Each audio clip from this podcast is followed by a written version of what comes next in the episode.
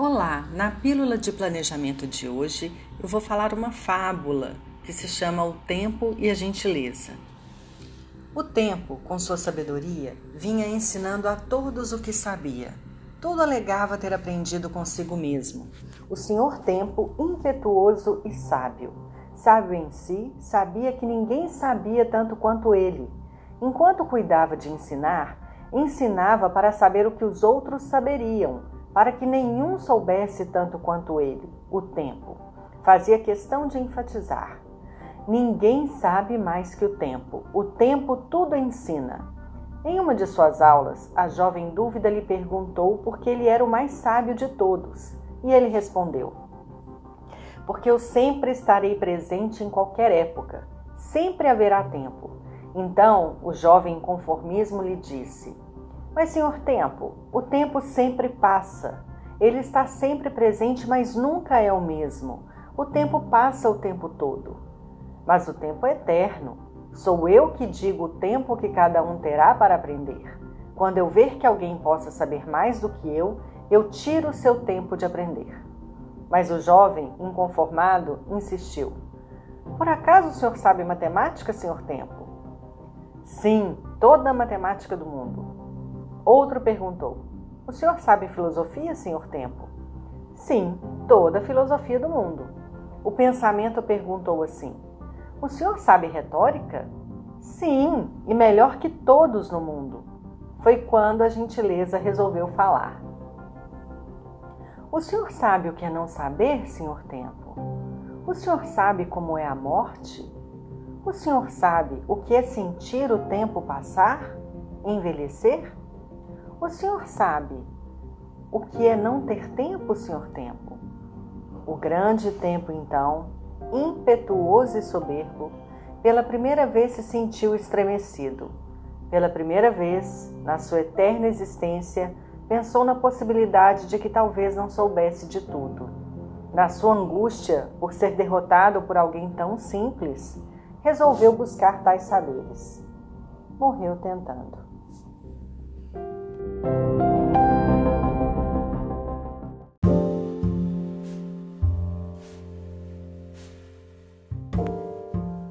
Olá! Na pílula de planejamento de hoje eu quero convidá-los a uma reflexão. Qual é a importância de definir prioridades na nossa vida?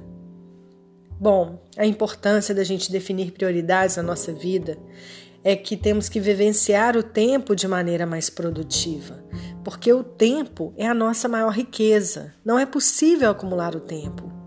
Por isso é preciso ter um sentido de vida claro, saber onde queremos chegar, senão não vamos definir com clareza quais são as prioridades. É preciso também que tomemos consciência dos espaços vazios que temos na nossa vida, os espaços de improdutividade, de futilidade.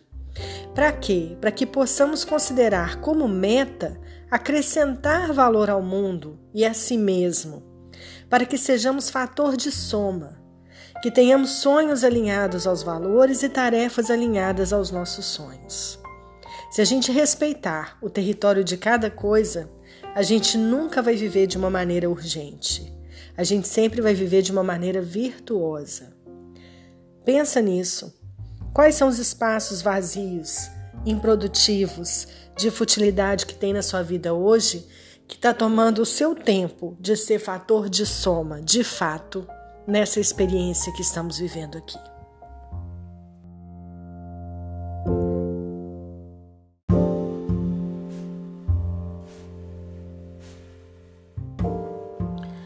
Olá! Na pílula de planejamento de hoje, eu vou compartilhar com vocês uma frase muito simples, muito curtinha, mas que faz muito sentido e ela é muito importante.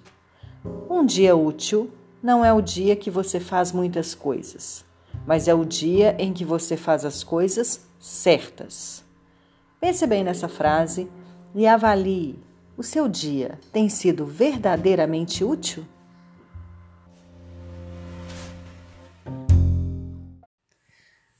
Olá! Na pílula de planejamento de hoje, eu quero compartilhar com você uma frase de Napoleão Hill. Sua única limitação é aquela que você impõe em sua própria mente. Vou repetir.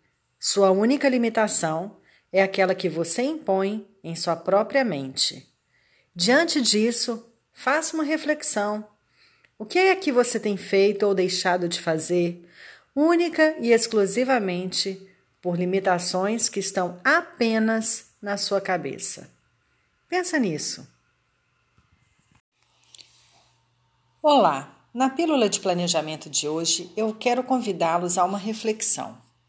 Às vezes nos deparamos com um problema, um problema legítimo que nos parece completamente irresolvível, insolúvel, dificílimo, isso nos deixa muito desanimados e frustrados. Entretanto, para cada experiência de derrota temporária, para cada fracasso, para cada forma de, de adversidade, existe sim uma semente de um benefício equivalente. Então, não desanime diante de uma atribulação. Lembre-se que nessa atribulação há a semente de um benefício. Basta você plantá-la, cultivá-la e você irá colhê-la.